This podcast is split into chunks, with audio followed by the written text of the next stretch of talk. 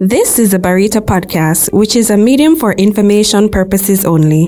This podcast is not a recommendation to buy or sell any securities. This isn't a research report, nor intended to serve as a basis for making any investment decisions. Contact a licensed investment advisor before making any financial decisions. Let's get into the Barita Podcast. I don't think we can talk about the stock market outlook without having a, a little discussion on interest rates, right? Because the BOJ has, as we indicated at the top of this discussion, has increased its policy rate again to 4%. And to the average listener, I want to just kind of hammer down why this is important. It's important not just for the stock market, but for the economy at large. But for now, we're going to discuss just what potential implications this can have for the stock market. So I'll, I'll, I'll begin and I'll let Peter George end off. So essentially, when we think about you know interest rates, policy rate, we think about the borrowing cost for, for companies. And with BOJ increasing its policy rate to 4%, this has implication for all companies. So if you think about manufacturing companies, for example, the cost of debt becomes more expensive. So if it used to cost a company, let's say 8% to borrow to build a factory or a warehouse, it now becomes a bit more expensive. But why is this important? It's important because we have to think now about how to position within companies. What companies are best suited for us to invest in?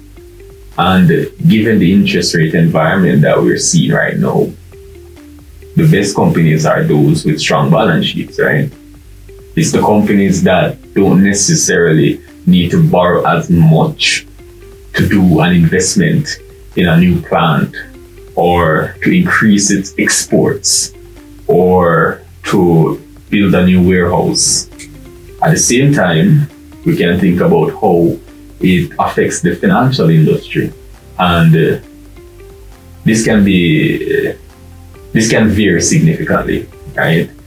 You have some companies that will benefit more than others from the increase in interest rates. So companies with assets that reprice based on the current market rates, those companies will benefit most. And companies that have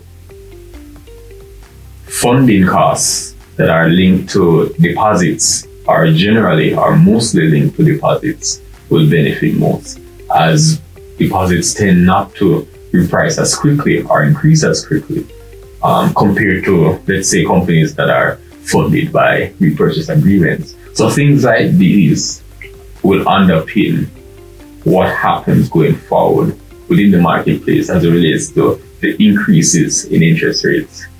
PG, do you have anything to add? Ah, uh, yes. I guess from a practical perspective, because I know a lot of people would perhaps be saying, okay, guys, tell us interest rates increasing, who should I buy?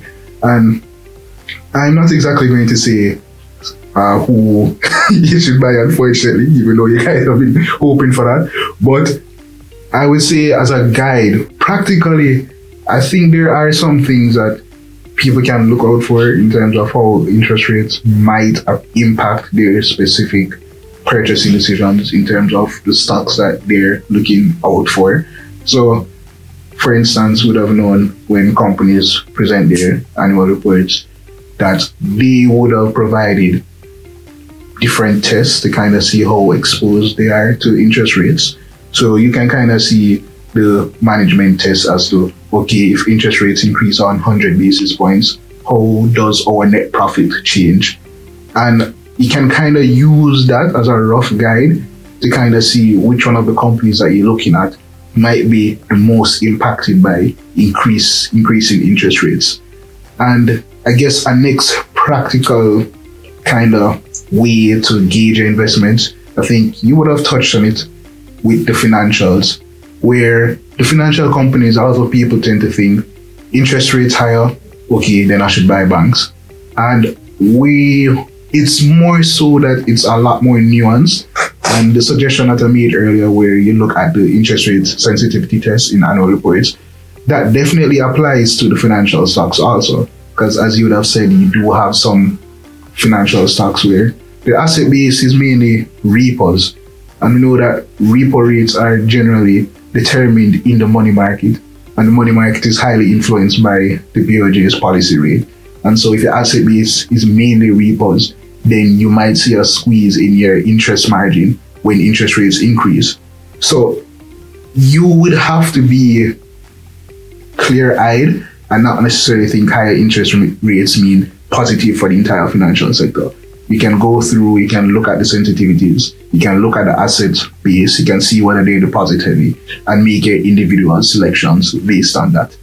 And I think in a more general overview now, in terms of the interest rates on the market, it would be interesting to see how market participants react, given that we know that higher interest rates mean that a lot of people would have alternative to stocks. And so say for instance the people who are looking to stocks for say dividends income a lot of a lot of them might be saying okay interest rates are higher. I can perhaps put my money now in a us dollar repo that's perhaps paying now 4% 5% and so it'd be interesting to watch to see how that generally impacts the market in terms of flows. So i think those are pretty much the only thing i'd add. Okay thank you. And i think you raised some very important points so I mean, just to just to sum things up, right? The the outlook for the market is a bit nuanced. Um, at the top of things, we indicated that junior market stocks would have performed very well to date, um, while main market and, and, and combined and combined market stocks wouldn't have, well, the, the, the combined index would have um, actually been brought down by, by the main market. So essentially, going forward, there are some key things that we can look out for in terms of you know companies that are likely to perform. Yeah. And the, the, the, the key the key things to remember are one base effects. So companies that would have been significantly affected by COVID and are definitely on a rebound for this year are poised to do well. And, and I think the market will move on those companies more so um, than they, they than they've moved on other companies who are basically trending, yeah. growing at a trend rate, right? So I think that's the first thing. And the second thing, and of course there are more, but for now, the second thing is just how interest rates will affect a lot of companies, you know. So the sensitivities are important. How exactly do companies see interest rates increasing, exactly affecting um, their revenue and their profitability? And as I said before, we can always look towards companies with good, solid balance sheets. Earlier, we discussed Wisynco. I think Wisynco is one of those names that you can always call on as it, as it relates to just having a really solid fortress balance sheet. So as borrowing costs increase, I don't see Wisynco being significantly affected. And there are others, of course. Um, so essentially, companies that will be benefiting from significant growth coming out of the, the pandemic, companies that are best aligned to deal with the current rising interest rate environment. So I think that's a good place to end it today, guys. Um, it was a pleasure having all of you, and uh, we'll do many more like these in the future. You've just listened to an episode of the Barita Podcast. The Barita Podcast is available on all Barita's social media platforms.